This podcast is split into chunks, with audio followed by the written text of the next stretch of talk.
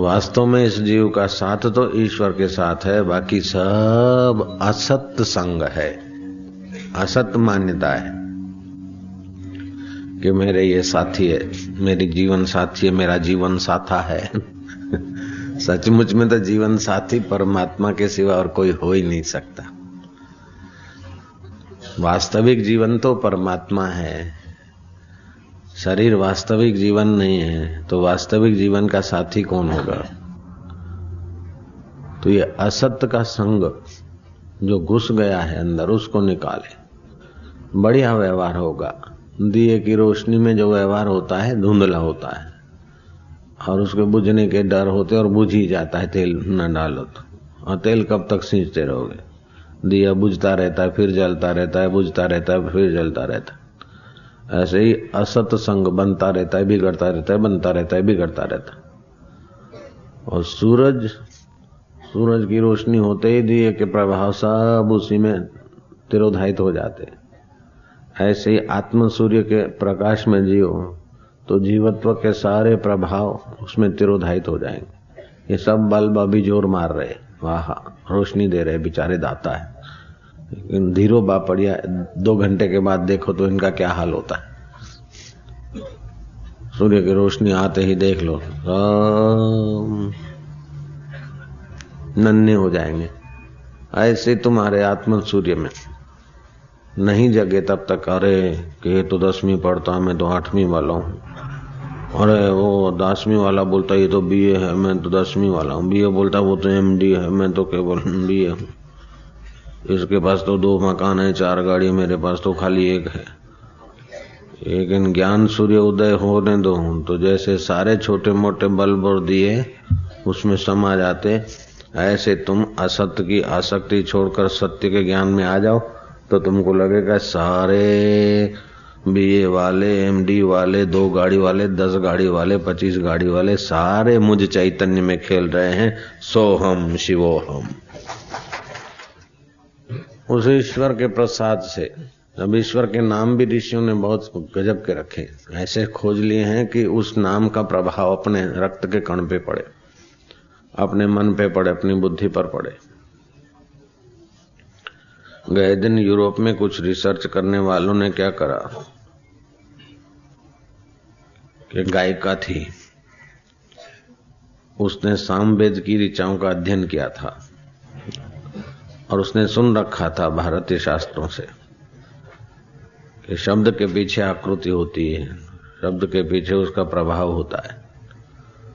भले गलत शब्द बोलो, गंदा बोलो, फिर भी गाली का असर होता। अभी मैं एक दो कटु गालू दूं तो तुमको लगा रहे बापू ऐसा बोलते है तो झूठ मूठ। अब आए और तुम है तो शब्द, दो शब्द मीठे बोले, कैसे आए हो, क्या हाल चाल है, बहुत दिन के बाद आए, बड़े कृपा किया दर्शन देने की। आप लोग बापू देखो कितने अच्छे रहने, अरे क्या गांव गांव में घूमते फिर इधर से सिर्फ खपाने को आ गए सुबह सुबह दे जा। आए तो शब्द ही, लेकिन कैसी असर होती।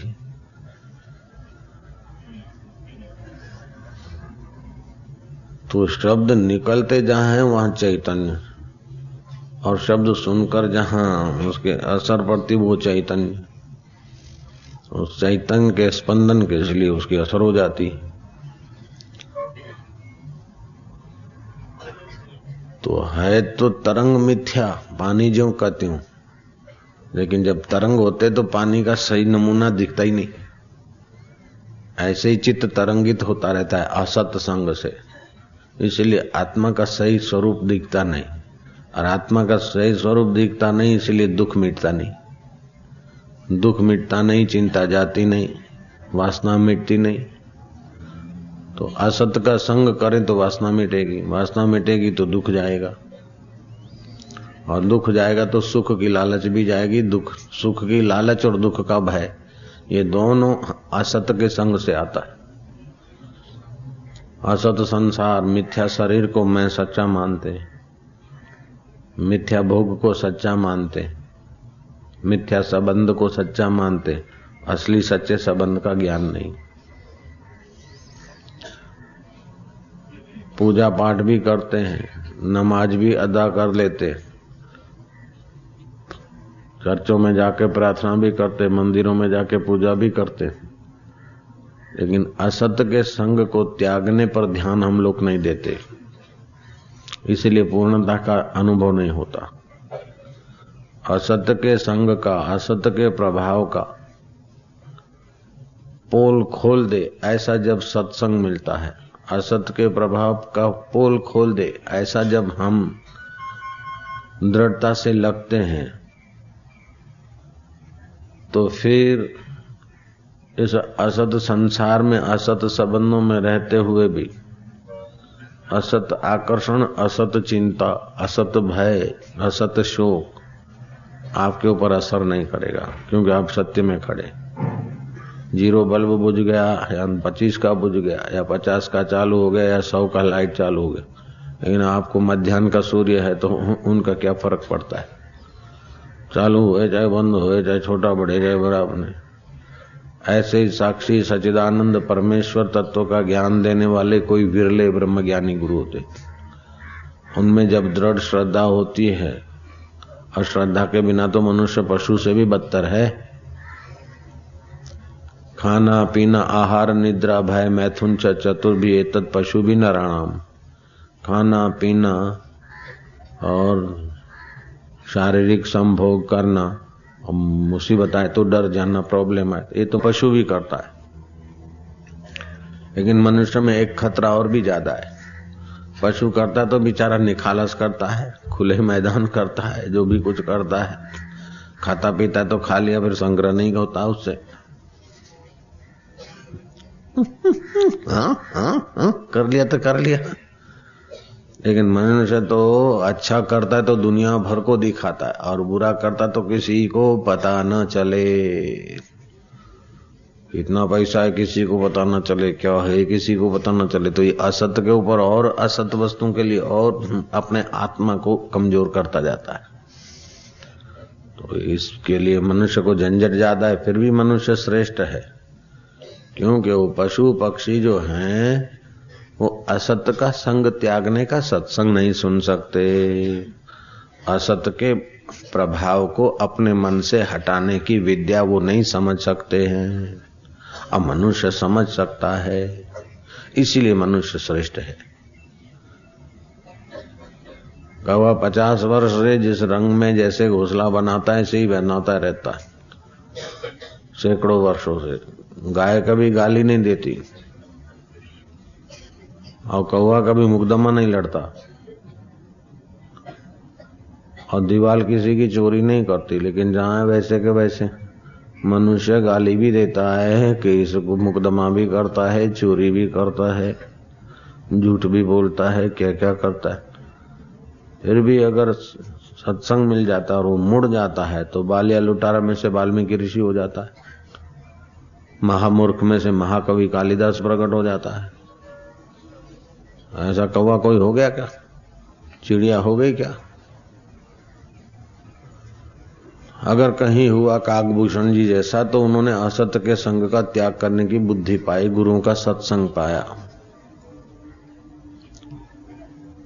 तो अब आज के सत्संग में हम ये समझेंगे कि दुख असत है, इसलिए दुख आ जाए तो असत से डरो मत।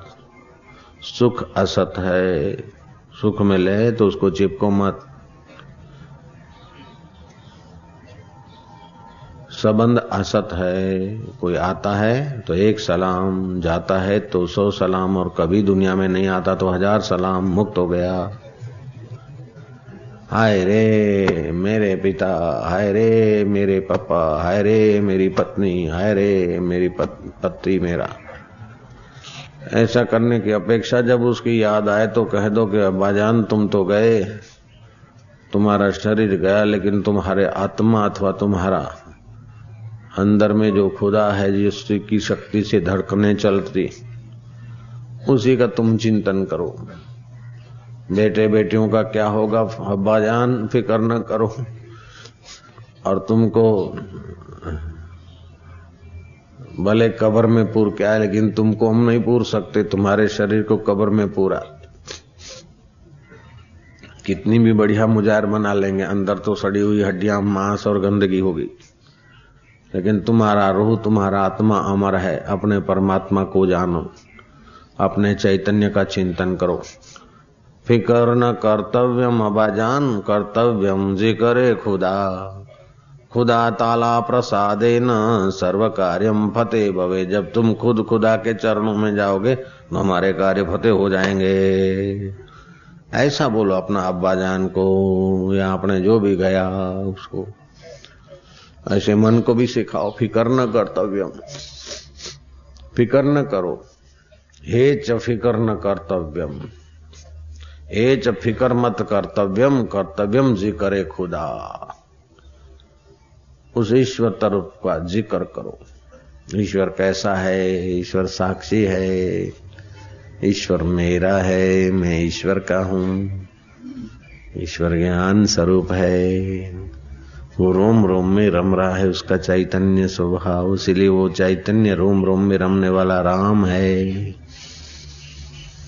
गले में तो सौंफ है, भुजाओं में सौंफ, ओ कमर में तो ओ बागंबर, और माला तो मुंडों की भभूत लगाई हुई शमशान की। ये भगवान शिव के दर्शन से क्या पता चलता है कि हाथों में गले में संसार रूपी सर्प है।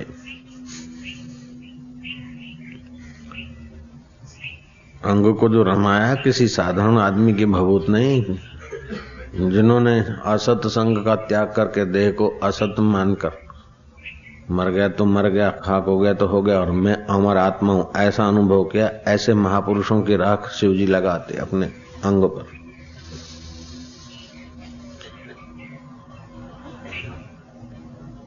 और शिव बोलने मात्र से पार्वती ने कहा अपने पिता को कि तुम उनको नीचा दिखाने के लिए यज्ञ कर रहे हो, लेकिन तुम मूर्ख हो। जिस भगवान शिव का स्मरण करने मात्र से आदमी निष्पाप होता है, ऐसे शिव की महिमा तुम नहीं जानते। तुम व्यवहार में तो बड़े दक्ष हो, लोकपालों के भी अग्रणी हो, लेकिन परमार्थ में तुम मूर्ख हो। जो व्यवहार की चीजें छूट जाएगी और जो शरीर मर जाएगा, जल जाएगा, उसका मान अपमान थोड़ा हो गया तो उसी में मारे जा रहे हो। शरीर पहले नहीं था और बाद में नहीं रहेगा, बचपन भी पहले नहीं था तो अभी नहीं है, बीच में आ गया। इस जन्म के पहले बचपन कहाँ था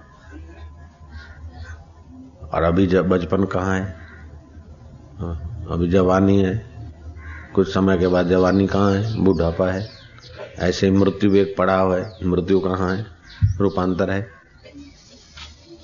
तो हे चफी करना कर्तव्य, हाय रे हाय मैं बूढ़ा हो गया हूँ, हाय रे हाय मेरा ये हो गया, फिकर ना कर। जहाँ बुढ़ापे की असर नहीं है, जहाँ बीमारी की असर नहीं है, जहाँ दुख की असर नहीं, जहाँ सुख की असर नहीं, जहाँ मान की असर नहीं, जहाँ अपमान की असर नहीं, जहाँ मृत्यु की असर नहीं, जहाँ इस नश्वर देह की कोई सत्यता ही नहीं है, उस परमात्मा का जिक्र करो। वह शिव स्वरूप है, कल्याण स्वरूप है, वह रोम रोम में राम राय, इसलिए वो राम जी है। ये उसकी अष्टधा प्रकृति से शरीर बना है, वह चैतन्य, इसलिए वो जगत अम्बा है, जगत का माँ है। भूमि रापो अनलो वायु खम मनो बुद्धि रेवच अहंकारी तेव मैं भिन्ना प्रकृति अष्टधा। श्री कृष्ण जानते हैं, इसलिए श्री कृष्ण आनंदित रहते हैं, निश्चिंत रहते हैं, निर्भीक रहते हैं, माधुर्यमय रहते हैं। विकारी वातावरण में रहते हुए भी निर्विकार रहते हैं श्री कृष्ण। उद्वेग के विचारों में रहते हुए भी श्री कृष्ण सदा बंसी बजाते रहते, माधुरी छिटकते रहते। अशांत आदमी क्या देगा, अशांति देगा। बेईमान आदमी क्या देगा, बेईमानी देगा। चिंतित आदमी से बात करो तो वही कचरा देगा। कृष्ण को देखो, सोचो, सुनो या उनको पढ़ो तो वही देगा ज्ञान स्वरूप। मम एवांशो जीवलोके जीवभूत सनातन। ये जीव लोगों में मैं सब में व्याप रहा हूं, ये सनातन अंश है। किसी ने बोल दिया तेरा नाम प्रेम जी है, तेरा नाम फिरोज है, तेरा नाम मोहन है, तेरा नाम प्रेम वो है, तेरा नाम कौशिक है, बक्स पक्का कर दिया। लेकिन ये तो शरीरों के नाम है, कमला, शांता, मंगला, जंगला, जो भी नाम रखते। आजकल तो कैसे नाम रखते, टीनू, विक्की, मिन्नू, बबलू। नाम रखो भगवत याद आए। उड़ने वाले प्राणियों का नाम पक्षी रख दिया, देखो भगवान की याद आए। चार पैर वाले प्राणियों का नाम पशु रख दिया ताकि भगवान की याद आए, तो उसी का जिक्र हो, उसी का चिंतन हो, तो आदमी चिंताओं से मुक्त हो जाएगा, भय से मुक्त हो जाएगा, आकर्षण से मुक्त हो जाएगा, बेईमानी से मुक्त हो जाएगा, शोषण करने से मुक्त हो जाएगा और शोषित होने से मुक्त हो जाएगा। बुद्धि खुलेगी। अभी तो जरा जरा बुद्धि है, टिमटिमाते दिए जैसी, लेकिन मध्याह्न का सूर्य तो सबको एक जैसा मिलता है। ऐसे जो ज्ञानी हो जाते हैं उनकी बुद्धि तो बड़ी विलक्षण होती है। सूर्य को उदय करना है कि अब टिमटिमाते दिए में झोंके खाने, मर्जी तुम्हारी। बोले महाराज हमारी मर्जी है ज्ञान का सूर्य उदय करने का। तो महाराज देखो सूर्योदय भी नहीं हुआ, वहाँ तो इस समय तो बेटी होती है, यहाँ तो महाराज ठुठुर रहे। हम बेटी मिथ्या है, ठुठरना भी मिथ्या है, लेकिन सत्य रूपी सूर्य के लिए जो कुछ करते वो कम है और जो कुछ करते वो पूरा ज्यादा है, क्योंकि भगवान के लिए कर रहे। जो कुछ करते हो कम है और जो कुछ करते हो ज्यादा है। हाँ, उस ईश्वर के लिए जो भी कुछ करते हो कम है, क्योंकि कहाँ तो जगत नियता, कहाँ सूर्य और कहाँ तुम्हारे दिए, कहाँ वो ब्रह्मा विष्णु महेश का आधार। उसके लिए तुमने जरा जल्दी नहा लिया, जरा जल्दी आ गए, या चार दिन की शिविर भर ली। करोड़ों करोड़ों जन्म ऐसे ही बर्बाद हुए, तो इस जन्म में कई दिन बर्बाद हो गए, कई रातियां बर्बाद हो गई, कई सप्ताह और कई महीने, कई वर्ष बर्बाद हो गए। तो उस पर महेश्वर के लिए चार दिन निकाले तो बहुत थोड़े हैं, और फिर जिसके लिए निकाले हैं वो चार दिन थोड़े होते हुए भी बहुत हैं, क्योंकि बड़े बड़े व्यक्ति को चार चार रोटी खिला दो। अपने घर प्राइम मिनिस्टर आया, चार रोटी खिला दी, पूरी खिला दी तो बहुत है, है कि नहीं? अरे खाली पानी भी पी लिया उसने, प्राइम मिनिस्टर ने आकर, राष्ट्रपति ने आकर तुम्हारे घर पे पानी भी पी लिया अथवा चार मिनट बैठ भी गया तो तुम्हारी इमेज बन जाती है। ऐसे ही उस पर ब्रह्म परमात्मा में तुम आए, थोड़ा समय दिया तो बहुत कम दिया, फिर भी जिसके लिए दिया तो बहुत हो गया। संसार नजर से देखे तो ये बहुत हो गया। और मरते समय भी ये संस्कार याद आए तो हजारों जन्मों की मजूरी मिट जाएगी। ऐसा ये परमात्मा तत्व का ज्ञान है। शास्त्र में तो यहाँ तक लिखा कि घड़ी भर उस आत्मज्ञान का श्रवण करे और सत्रह निमेष उसमें विश्रांति पाए तो वाजपेयी यज्ञ करने का फल होता है। एक घड़ी इस आत्मज्ञान का श्रवण करके उसमें विश्रांति पाए तो राजसूय यज्ञ करने का फल होता है। तो बहुत हो गया ना। राजसू यज्ञ करने में तो लाखों करोड़ों रुपया खर्च करो और फिर घोड़ा छोड़ो, उस घोड़े को कोई नहीं रोके, आजाद शत्रु हैं आप। हो गया यज्ञ पूरा। राम जी के घोड़े को लव कुश ने रोक लिया और युधिष्ठिर के घोड़े को भी रोक लिया, ताकि इस बहाने अर्जुन के दर्शन होंगे और अर्जुन को छुड़ाने के लिए प्यारा परमात्मा आ जाएगा कृष्ण।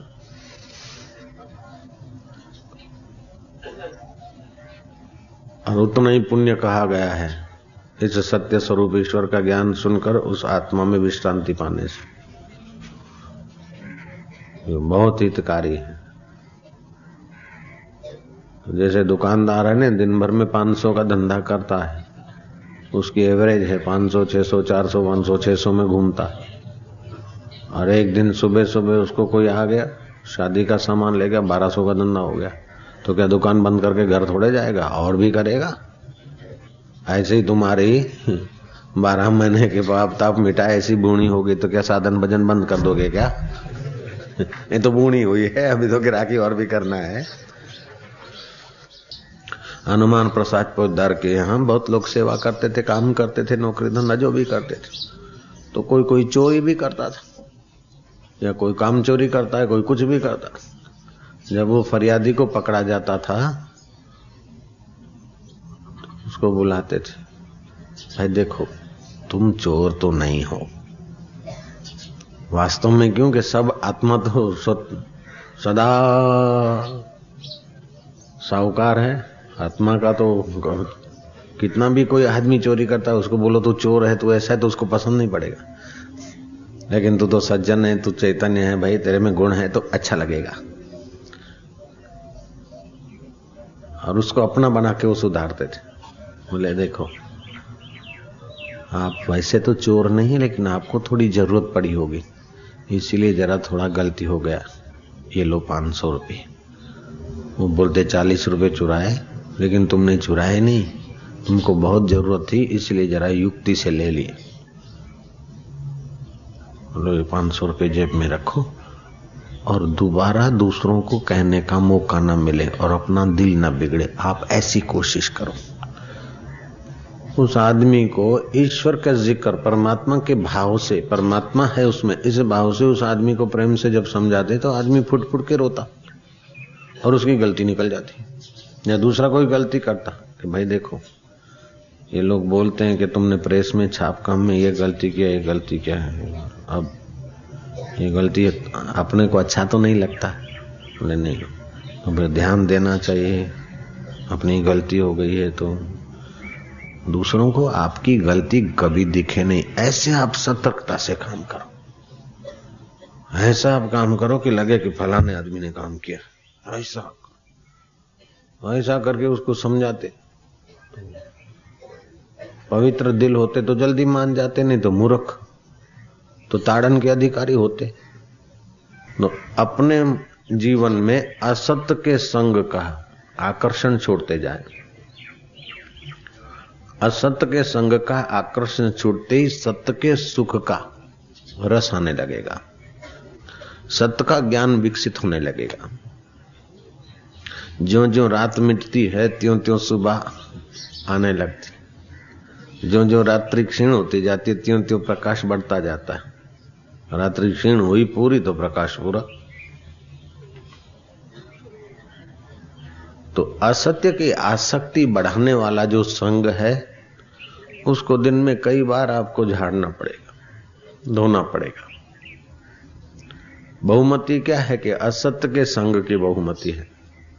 देखो मेरे को ये मिल गया, फलाना ने ये कमाया, मेरा भाई भी बेचारा दिन भर उसी में था और आके मेरे को कहता कि तुम क्या आंखें मूंद के बैठे, फलाने लोगों ने इतना कमा लिया, तुम मेरे को छोड़ दिया, इधर आंखें बंद करके बैठे, वो देखो इतने हो गए, अपन देखो यहीं के यहीं, तू बड़ा भगत कर कर सर से जियो, भाव ज्यादा ना लो, धंधा बढ़ाओ नहीं, ये नहीं करो वो नहीं करो, ये सब तेरी सीख सीख से अपन तो वहीं के वहीं रह गए। और वो लोग कितना ऊपर चढ़ गए, और जो ऊपर चढ़े वो उनका तो देवाला भी निकला और ये बेचारा रिधम से चलता था, था अभी तक चलता ही रहा।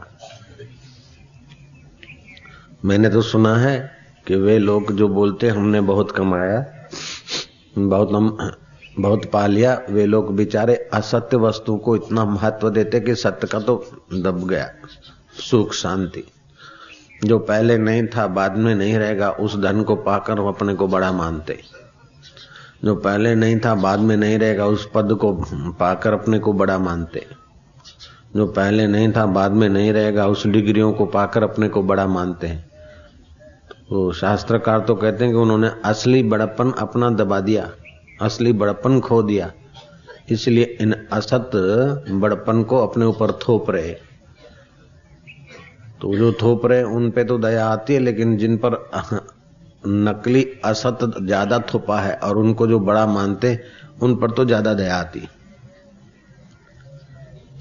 जो असत वस्तुओं को अपने पर थोप कर अपने आप को खो बैठे उन पर तो दया आती है, लेकिन अपने आत्म सुख को खोए हुए को बड़ा मानकर जो लोग उनसे प्रभावित और आकर्षित रहते हैं उन पर तो ज्यादा दया आती है।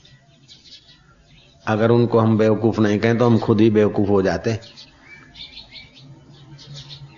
उनकी बेवकूफी को हम बेवकूफी नहीं मानते तो हम खुद ही बेवकूफ हो जाते। भाई सुधर जा सुधर जा, कितना अच्छा है, सब जानता है सब समझता है, खाली इधर अपने को भी थोड़ा पैसा वैसा कमाए, अपने को दो तीन चार पांच दुकान कर सकता है, तेरी अकल इतनी है, खाली तू मेरे को साथ दे। सुबह दस बजे ग्यारह बजे बारह बजे तक कमरे में बैठा रहता है और रात को आके घुस जाता है कमरे में पूजा में ध्यान में। ऐसा क्यों करता है भाई, सुधर जा। फिर माँ को भी चढ़ाता तो माँ भी बेचारी बोलती बेटा दाओ थी, बड़ा भाई पिता के समान होता है, लेकिन वो असत का संगी है, मैं क्या करूं। फिर वो भाई के दोस्त आते, वो समझाते और समझा के अपने घर ले जाते, देखो हम नास्तिक नहीं, देखो ये शिव की मूर्ति, ये देखो भगवान कृष्ण, ये हमारा पूजा का रूम। ऐसे तुम भी जियो, काहे को अपने भाई को ऐसे ही स्थिति में एक छोटा सा धंधे में रहने देते। तुम जरा उन पर कृपा करो, ध्यान दो, कृपा करो नहीं बोल देते, उनको मदद करो, तुम छोटा भाई हो, तुम्हारा कर्तव्य है। कर्तव्य है जिक्र करना ईश्वर का, कर्तव्य है मौत आए उसके पहले अमरता का स्वाद लेना, कर्तव्य है कि घड़ी में दुख घड़ी में सुख आने वाले चित्त को बदलना, ये हमारा कर्तव्य है। घड़ी घड़ी बात में टेंशन, घड़ी घड़ी बात में दुख, घड़ी घड़ी बात में मुसीबत, घड़ी घड़ी बात में फड़फड़ाता है दिल। तो ये तो कर्तव्य है असली, ईश्वर का जिक्र करना, परमात्मा का, ब्रह्म का। लेकिन उस उसकी और तो ध्यान जाता ही नहीं। जो फिकर बढ़ाए वही बातें सुनते, जो फिकर बढ़ाए वही बातें करते, जो फिकर बढ़ाए वही बात सोचते, और जो फिकर फिकर में जीवन बर्बाद कर दे ऐसे ही संग में रहते हैं। इसीलिए ईश्वर को पाना कठिन लग रहा है। वास्तव में ईश्वर पाना कठिन नहीं है, लेकिन जिनको कठिन नहीं लगता है ऐसों का संग, ऐसों के अनुभव के अनुसार सोचना विचारना नहीं है, इसलिए कठिन लग रहा है। ईश्वर तो अपना जिगरी जान है, जहाँ कोई दुख नहीं वो मैं हूँ, जहाँ कोई पीड़ा नहीं वो मैं हूँ, जहाँ कोई पाप नहीं वो मैं हूँ, जहाँ कोई संताप नहीं वो मैं हूँ। सो हम जिसकी शक्ति से आंख देखती है वो मैं हूँ, जिसकी शक्ति से हाथ उठता है वो मैं हूँ, जिसकी शक्ति से मन सोचता है वो मैं हूँ, जिसकी शक्ति से चिंता दिखती है। एक बात और, जो साक्षी होता है, विटनेस होता है, वो गुनाहगार नहीं होता उस समय, होता है क्या साक्षी। तो जो साक्षी होता है वो गुनाहगार नहीं होता, जो गुनाहगार है वो साक्षी नहीं होता उस वक्त। तो वास्तव में हम साक्षी हैं, वास्तव में हम चेतन हैं, वास्तव में हम अमर आत्मा हैं, लेकिन अपने साक्षी स्वभाव में नहीं आते। असत जो वृत्ति है जीव भाव की, उसके साथ जुड़ गए। देखा आंखों ने, बोलता मैंने देखा, सुना कानों ने, मैंने सुना, सोचा मन ने, बोले मैं सोच रहा हूं, निर्णय किया बुद्धि ने, बोले मेरा निर्णय है, चमड़ा काला हो गया, बोले मैं काला हो गया हूं, सर्दियां आई चमड़ा जरा गोरा हुआ, यहाँ यूरोप गए चमड़ा गोरा हुआ, बोले मैं गोरा हो गया हूँ, अफ्रीका यहाँ मद्रास गए, बोले मैं काला हो गया हूँ, गर्मियाँ आई जरा चर्बी कम हुई, बोले मैं पतला हो गया हूँ, सर्दी आई और सियाड़ा पाक खाया और भोजन के बाद दोपहर को केला खाया, केला खाने के बाद एक आधी इलायची खाई, जरा फैट बढ़ गया, बोलता मैं मोटा हो गया हूँ, हड्डियों का ढांचा लंबा हुआ थोड़ा, तो बोले मैं लंबू हूँ, भले पधारो लंबकनाथ, भले पधारो लंबकनाथ, धरती पे पे आकाश लो माथ, योजन भर के लंबे हाथ, भले पधारो लंबकनाथ। लेकिन ये लंबे ढांचा हड्डियों का है, और किसी का ढांचा नाटा होता है, बोले मैं ठिंगना हूं। वास्तव में ये असत संग है, असत मानता है, तुम ठिंगने भी नहीं हो भैया और तुम लंबू भी नहीं हो। वो बोला हूं छू। अरे उस समय जो लंबू बोले जवाब ही मत दे, मैं ना लंबू हूं ना ठिंगना हूं,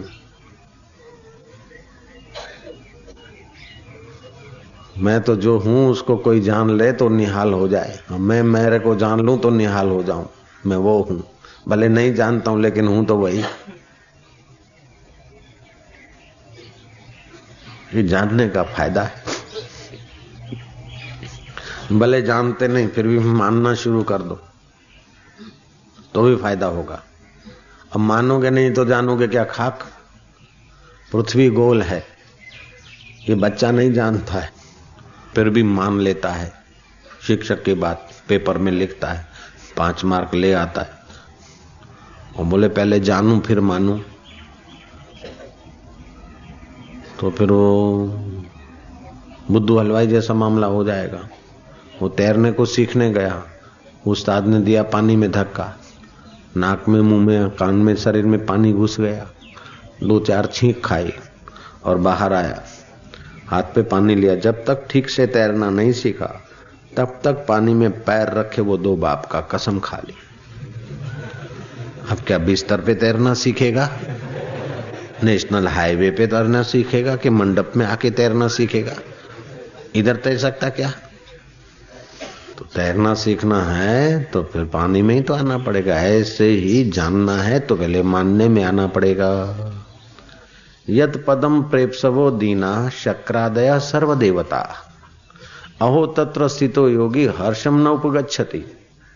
जिस पद को पाए बिना शक्रादि देवता, इंद्र आदि देवता अपने को कंगाल मानते, कंगालित रहती उनको, उस आत्मपद को पाकर योगी फिर अहंकार नहीं करता। यह भी आश्चर्य है, क्योंकि सत्य में आ गए ना।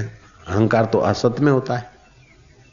मैं धन मैं मैं धन धन मेरा, मैं धन वाला हूं। सत्ता मेरी, मैं सत्ता वाला। सौंदर्य मेरा, मैं सौंदर्य वाला। और पहले था नहीं और बाद में रहेगा नहीं। इन चीजों को पाकर अपने को दबाता जा रहा है, अथवा तो इन चीजों की चिंता में अपने को सिकुड़ता जा रहा है। कुछ लोग तो इन चीजों को पाकर अपने को खोते जा रहे, दबाते जा रहे, और किसी को नहीं है तो इन चीजों की चिंता चिंता में ही मारे जा रहे। दोनों तरफ से दुखी दुख है, धनी भी दुखी, निर्धन भी दुखी। जिनके पास है वो टेंशन से दुखी हो, जिसके पास नहीं है वो वासना से दुखी, क्योंकि सत्य का ज्ञान नहीं, सत्य का चिंतन नहीं। ध्यान से सुनेंगे। गुरु दीक्षा से विमुख रहने वाले लोग भ्रांत हैं, अर्थात असत को मैं मानते और सत्य का पता नहीं, उल्टा ज्ञान। मिटने वाले वस्तुओं को, संबंधों को, पदार्थों को दिन रात चिपक रहे और अमिट का पता नहीं, भ्रांत हैं। गुरु दीक्षा से परान्मुख लोग भ्रांत हैं। वे सचमुच में पशु के समान है, परम तत्व को वे नहीं जानते। जैसे किसी राजा ने घोषणा कर दी कि मेरे बकरे को जो तृप्त कर देगा, खिलाकर भरपेट खिला देगा, उसको मैं इनाम दूंगा और सौ अशर्फियां। ओहो, सौ अशर्फी मतलब क्या? आज तो कितना हो गया?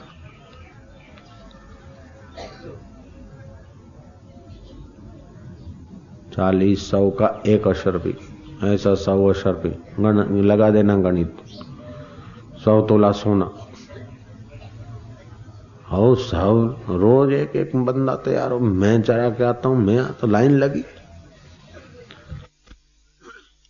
वो दिन भर उसको खिला पिला के आए, शाम को राजा के पास आ जाए, राजा हरा हरा घास उसको दिखाए तो बकरा लपका दे। राजा बोले कहाँ खिला के आया पूरा? ऐसा धरपत कराओ कि उसको खाने की जगह ना हो, इच्छा ना हो। सबने अपनी तकदीर आजमाई, बकरा तो है भैंसा जैसा बना दिया, पट्ठा। खूब खिलाए, खूब खिलाए, खूब खिलाए, फिर आए वही पुराना आदत, रज का हरा हरा घास देखा, बकरे ने फिर मुंह किया।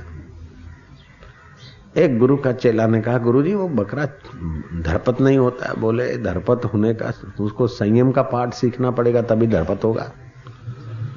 ब्रेक लगाने की कला आएगी तभी उसकी ड्राइविंग ठीक होगी गाड़ी की। वो इसको चलाना नहीं जानते, बकरे को कोई भी तृप्त करना नहीं जानता। वो ड्राइवर मूर्ख है कि सतत एक्सीलेटर देता है, जिसके रास्ते में कहीं ब्रेक की व्यवस्था नहीं, वो ड्राइवर कैसे पहुंचेगा? जब भी तुम ड्राइव करते हो तो ब्रेक का उपयोग करना ही पड़ता है।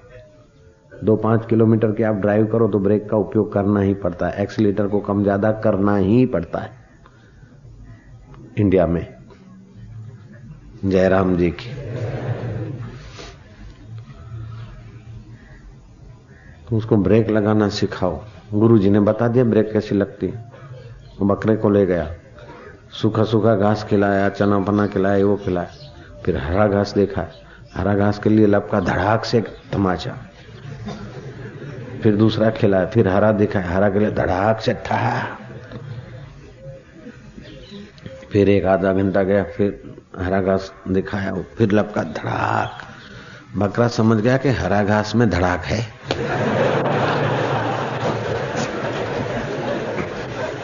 ये आकर्षण जब आए तो धड़ाक कर दो बस। दिन भर वो धड़ाक धड़ाक धड़ाक सहते, उसको बिल्कुल पक्का हो गया कि ये तो धड़ाक वाला है। फिर उसने दिखाया तो मुंह घुमा दिया, उसको याद आ गई धड़ाक। मनुष्य होता तो पहले धड़ाक में समझ जाता, लेकिन पशु जरा दस बार पांच बार धड़ाक होने के बाद समझा। फिर उसने कुछ खिलाया, फिर हरा घास दिखा तो उसने मुंह घुमा लिया। ऐसे दो चार बार उसने बराबर चेक कर लिया कि हाँ अब ये तृप्त हो गया है, मतलब इसको समझ गया कि धड़ाक है ये। ले गया राजा के पास, राजा देखता है कि हाँ कैसा पागल है, उसका तो पेट खाली खाली। सब लोग तो उसका पेट फुला के आते थे, फिर भी भूखा रहता था, और तू पेट खाली थोड़ी उसकी कुख दिख रही है। बोले राजन, मैं जितना आज खिलाया हूं, जितना तृप्त किया हूं, ऐसा किसी ने भी नहीं किया होगा। आप अपना लाइए, परीक्षा पेपर लाइए।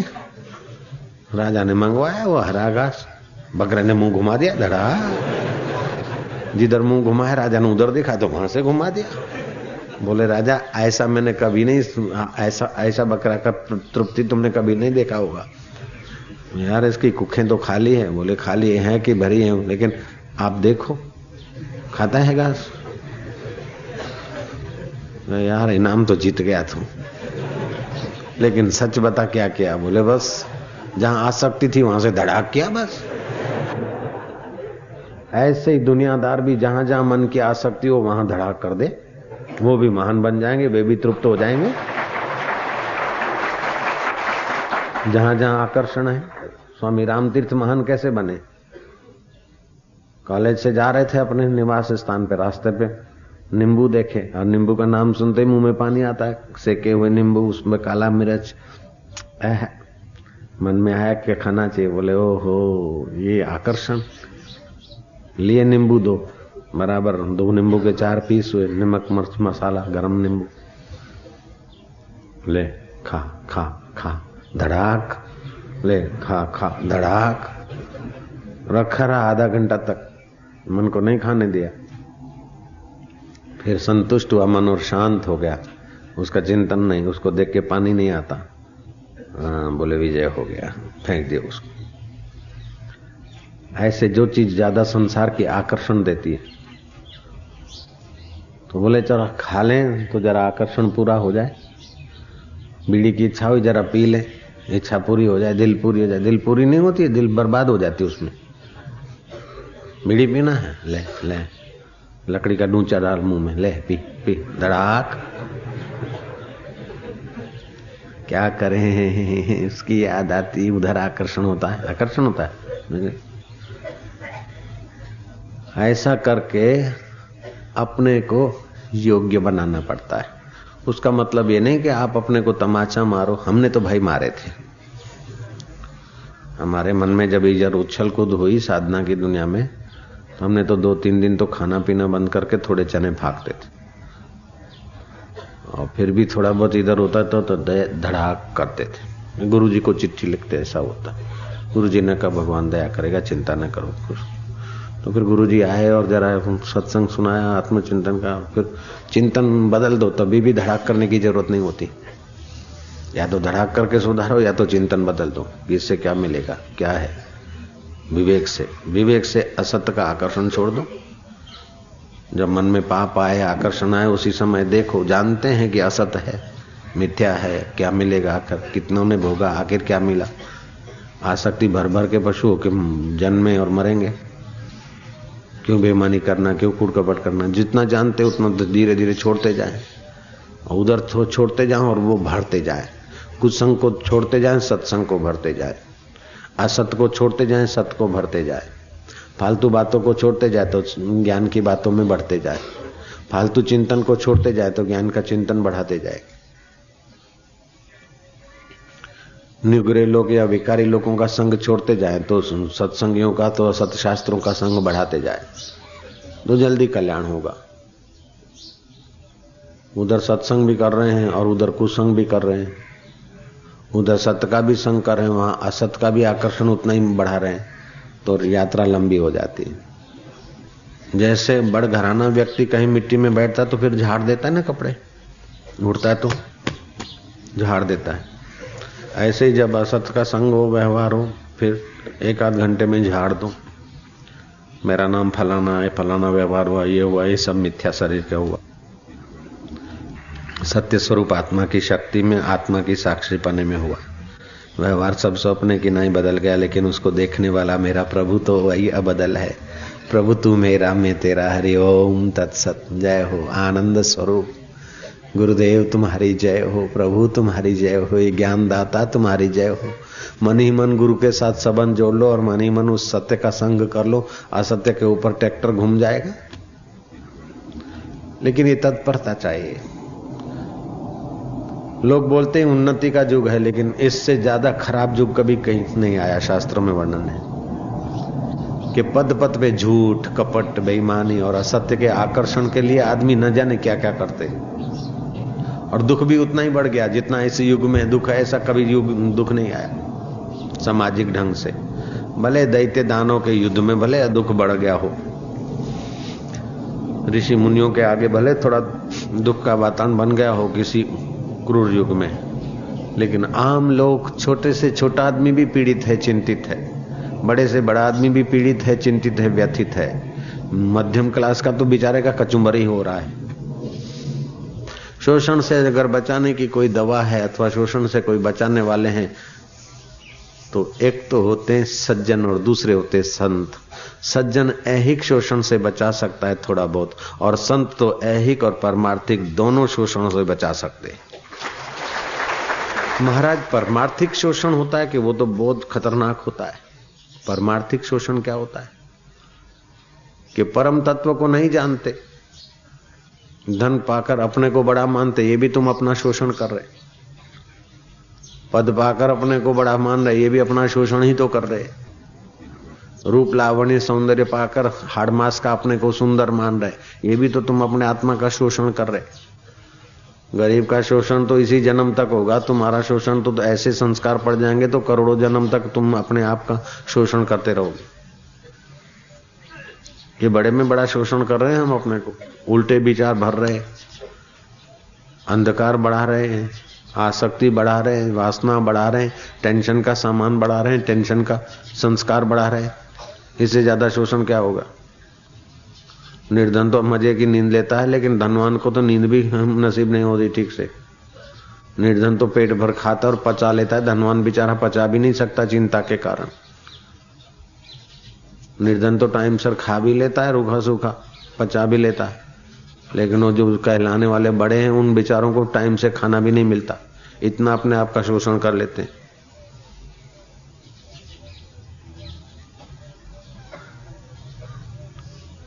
अब स्वास्थ्य की बात सुनो, रोज सुबह चार गिलास पानी पियो। सपन दोष की बीमारी, पानी पड़ने की बीमारी, कब्जियात की बीमारी, अजीर्ण की बीमारी, अनिद्रा की बीमारी, डायबिटीज की बीमारी एक महीने में मिटती है, अजीर्ण की बीमारी दस दिन में मिटती है, सपन दोष की बीमारी आठ दिन में मिटती है, पानी पड़ने की बीमारी आठ दिन, दस दिन, पंद्रह दिन, जैसा आदमी जैसा उसका शरीर का बीमारी का प्रभाव। गुरु दीक्षा से जो विमुख हैं वे लोग भ्रांत हैं, अपने वास्तविक ज्ञान से वे रहित हैं, वे पशु के समान है। सारी जिंदगियां मिटती जाती सुख के लिए। सुख टिकता नहीं, दुख भागता नहीं, दुख बदलता रहता है, सुख बदलता रहता है, लेकिन हमारा जीवन भी बदलता रहता है, मौत भी बदलती रहती है, जवानी भी बदलती रहती है, बुढ़ापा भी बदलता रहता है। प्रकृति के भाव में घसीटे जाते। घूमने वाली गाड़ी में बैठे तो चुप कैसे बैठेगा, बच्चा बच्चे चक्कर खाने वाले चाक में बैठते तो कैसे घूमते, ऐसे ही हम घूमने वाले शरीर को, घूमने वाले मन को, घूमने वाले संबंधों को सच्चा मानकर अघुम आत्मा रूपी एक्सल के पर ध्यान नहीं देते। इसीलिए सारे दुख है। नास्तिक तो दुखी है, परेशान है, लेकिन आस्तिक भी बेचारे दुखी और परेशान पाए जाते हैं, क्योंकि आस्तिकों ने भी आस्था जितना आत्मा में करना चाहिए उतना नहीं है। आस्था शरीर में है, आस्था वस्तु में है, आस्था बाहर की परिस्थिति में, इसलिए आस्तिक भी परेशान है और नास्तिक भी परेशान है। नानक दुखिया सब संसार, सुखी बसे मिसकीना जिन नाम आधार। सारा जहां से उत्पन्न होता है उस आधार का जिसने अवलंबन लिया वो सुखी रहता है। हरि ओम।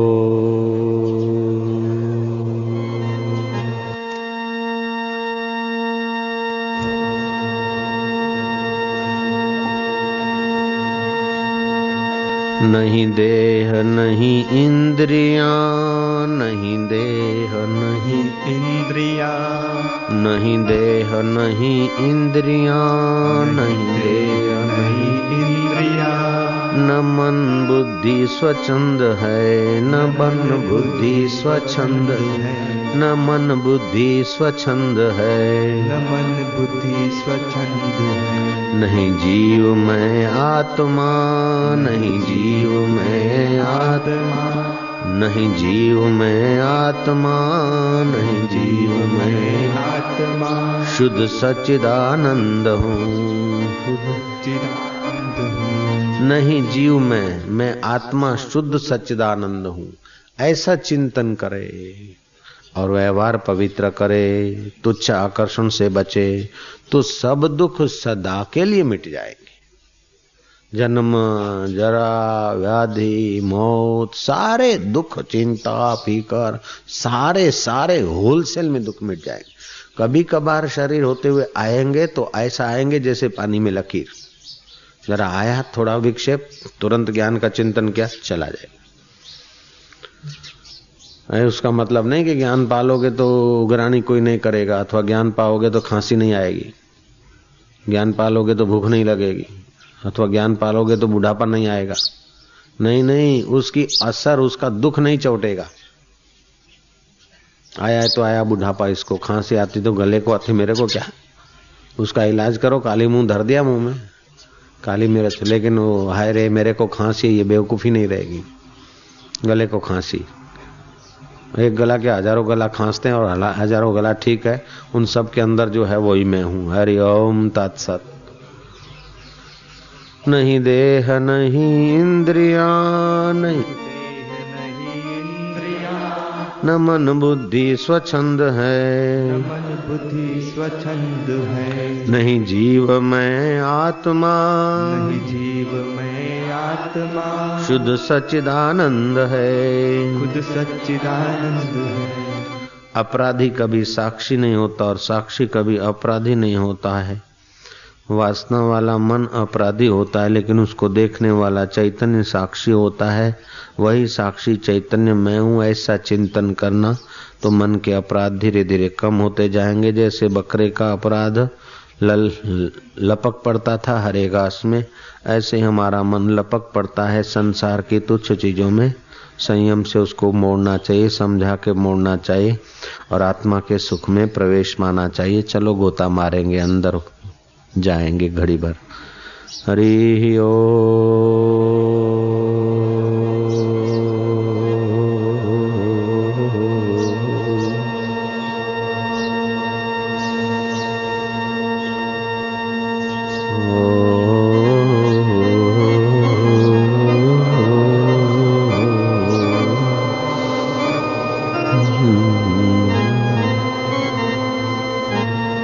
मधुर शांति, आत्म शांति, साक्षी स्वरूप में विश्रांति। प्रभु तेरी जय हो, ज्ञान सूर्य तेरी जय हो, आत्मानंद तेरी जय हो, मेरे सतगुरु तुम्हारी जय हो। जय हो, जय हो।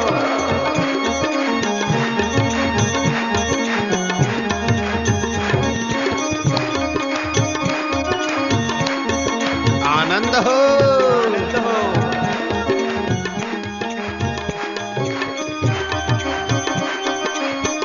हो। सारा समाज विरुद्ध हो जाए, सारा वातावरण विरुद्ध हो जाए,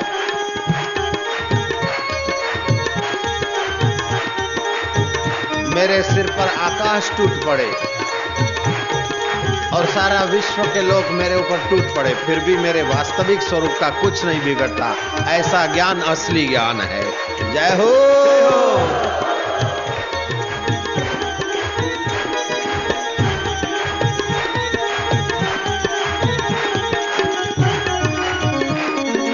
मुझे फिक्र कभी नहीं होती थी, अब मुझे पता चला फिक्र मन में होती थी, फिक्र फेंक कुएं में। ओम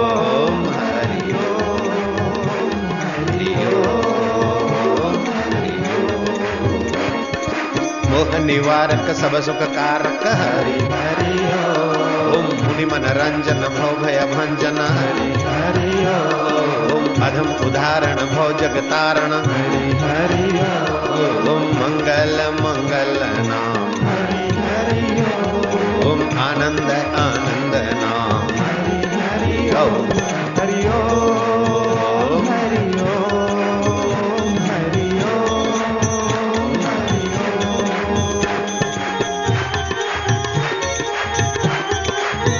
हो, हो। आनंद है, माधुर्य है, निश्चिंतता है, फिकर फेंक कुएं में, जो होगा देखा जाएगा, दिल लगा दे दिल भर से, बेड़ा पार हो जाएगा। हरि बोल।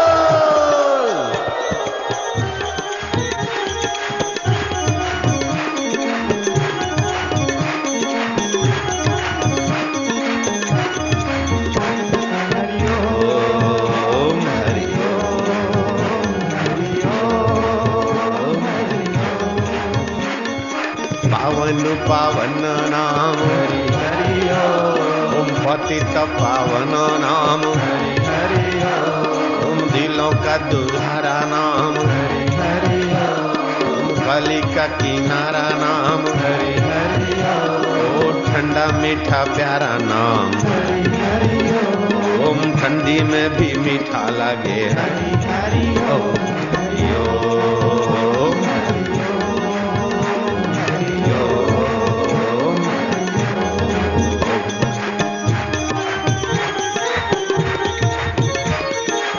हरिनाम की मुक्ति की गाड़ी, मोक्ष के रास्ते जाने वाली हरिनाम की गाड़ी आनंद बरसा रही है, माधुर्य लुटा रही है। संसार की गाड़ी धुआं उड़ाती, हां धूल उड़ाती, हां और ये आनंद बरसाती है, पुण्य उछालती है, माधुर्य बांटती है। हां जय हो, जय हो।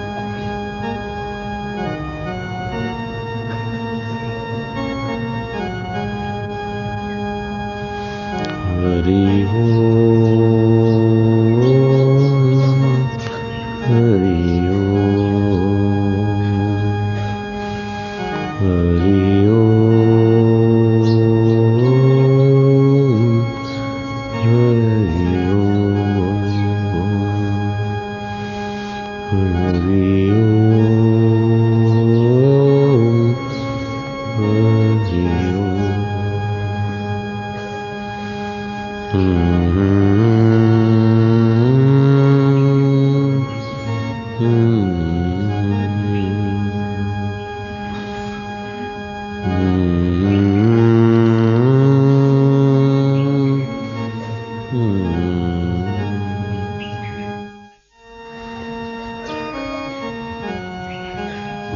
जपते जपते ध्यान करने से रक्त के परमाणु मंत्राकार बनते। चिंता फिकर को क्षीण करने वाला प्रभाव चित्त में आता है। रजोतमो गुण क्षीण होने लगता है। सात्विकता का साथ सत्व प्रसाद बुद्धि में बढ़ता है। भगवान मीठे लगने लगे तो समझो कि भगवान तुम्हारी पूजा सेवा से ध्यान से संतुष्ट हो रहे हैं।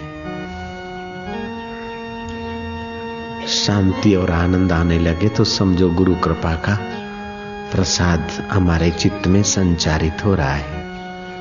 ईश कृपा की मधुर मधुर धारा हमारे चित्त में उभरती जाए तो समझो कि अब यही सत्य स्वरूप, साक्षी स्वरूप, आत्मा स्वरूप का, गुरुदेव का, ईश्वर का प्रसाद हमारे चित्त में आ रहा है। हम चैतन्य स्वरूप में तल्लीन होते जाएंगे। फिकर फेंक कुएं में, अपने आनंद स्वभाव में आ, अपने संयमी सदाचारी स्वभाव में जग, सोहम में जग, साक्षी स्वरूप में जग। मधुर शांति, आत्मिक शांति, परमेश्वरीय शांति। मधुरम मधुरेभ्योपि मंगलेभ्योपि मंगलम। सुबह हुई है, पक्षियों की किलहोल, ये भी प्राकृतिक साउंड संगीत। जिस चैतन्य की सत्ता से बुलबुल बोलती है, उसी चैतन्य की सत्ता से मनुष्य भी बोलता है। मधुर शांति, आनंद।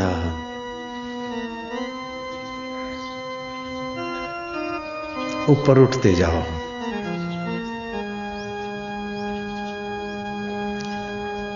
नाभि से लेकर हृदय कमल तक पहुंचो। हृदय कमल पे अपना हाथ लगाकर अथवा मन ही मन दिल में दिल भर को दुल्हार करते हुए हृदय कमल को खिल जाने दो। ए मेरे दिल भर, तू मेरे दिल पर हाथ रखना, कहीं तेरे प्रकट होने से मेरा दिल न निकल जाए। मारा वालुड़ा, हे सच्चिदानंद स्वरूप, तेरी भक्ति का दान दे देना।